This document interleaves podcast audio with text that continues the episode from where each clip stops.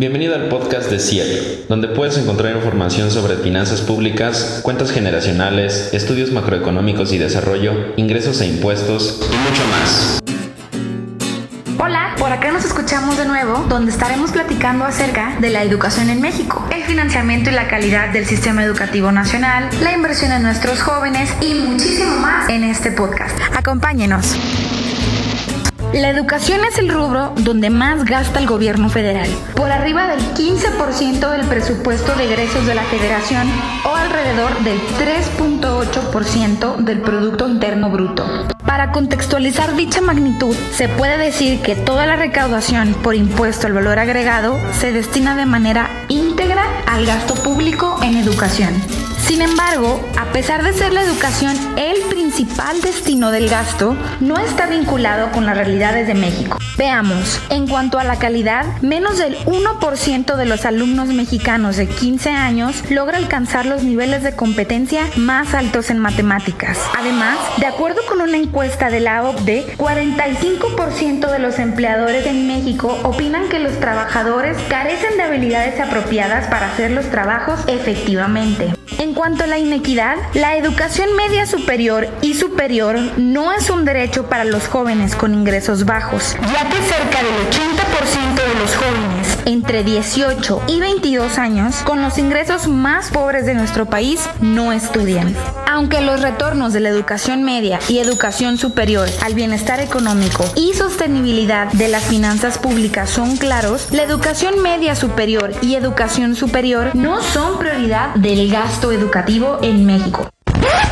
El 97.2% del gasto que reciben las entidades corresponde a educación básica, 1.3% a educación media superior y 0.9% a educación superior.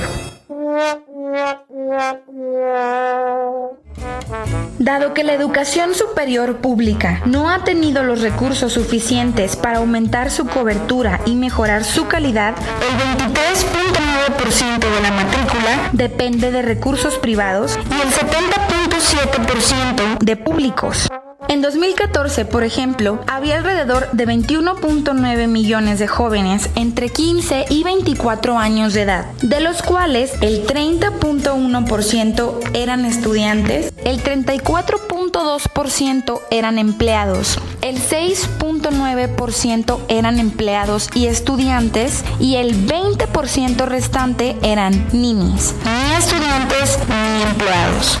¿Cómo explicamos esto? El gasto que se destina a educación no está vinculado con las necesidades reales del sistema educativo nacional que incluye alumnos, maestros, padres de familia, organismos descentralizados, escuelas privadas, evaluación, programas y materiales educativos, infraestructura física, servicio profesional docente, entre otros importantísimos elementos que permiten a los estudiantes recibir una educación verdaderamente de calidad.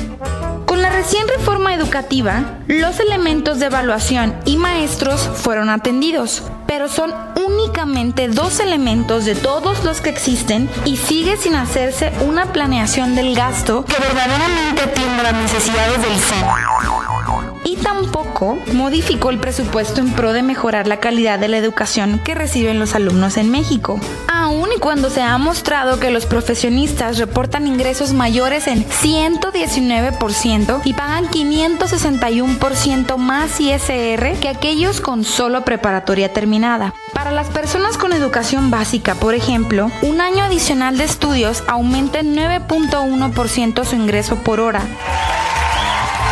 Los beneficios para quienes estudian educación media y educación superior son mayores, incrementando los ingresos por hora en 9.7% y 20.1% respectivamente por año adicional de estudios. Sin duda, la educación tiene impactos positivos tanto para la población en forma de mayores ingresos por año adicional de escolaridad como para el gobierno en cuestión de recaudación del ISR, que permite aumentar las arcas del sistema fiscal transformándose en beneficios para todos los mexicanos. Suena retador el escenario, ¿no es así? No se pierdan nuestro siguiente podcast donde estaremos hablando de más temas que nos conciernen a todos. Hasta la próxima. Para mayor información sobre nuestras investigaciones nos puedes encontrar en Facebook como Centro de Investigación Económica y Presupuestaria, en Twitter como CIEPMX y en nuestra página de internet como CIEP.mx. Gracias y hasta la próxima.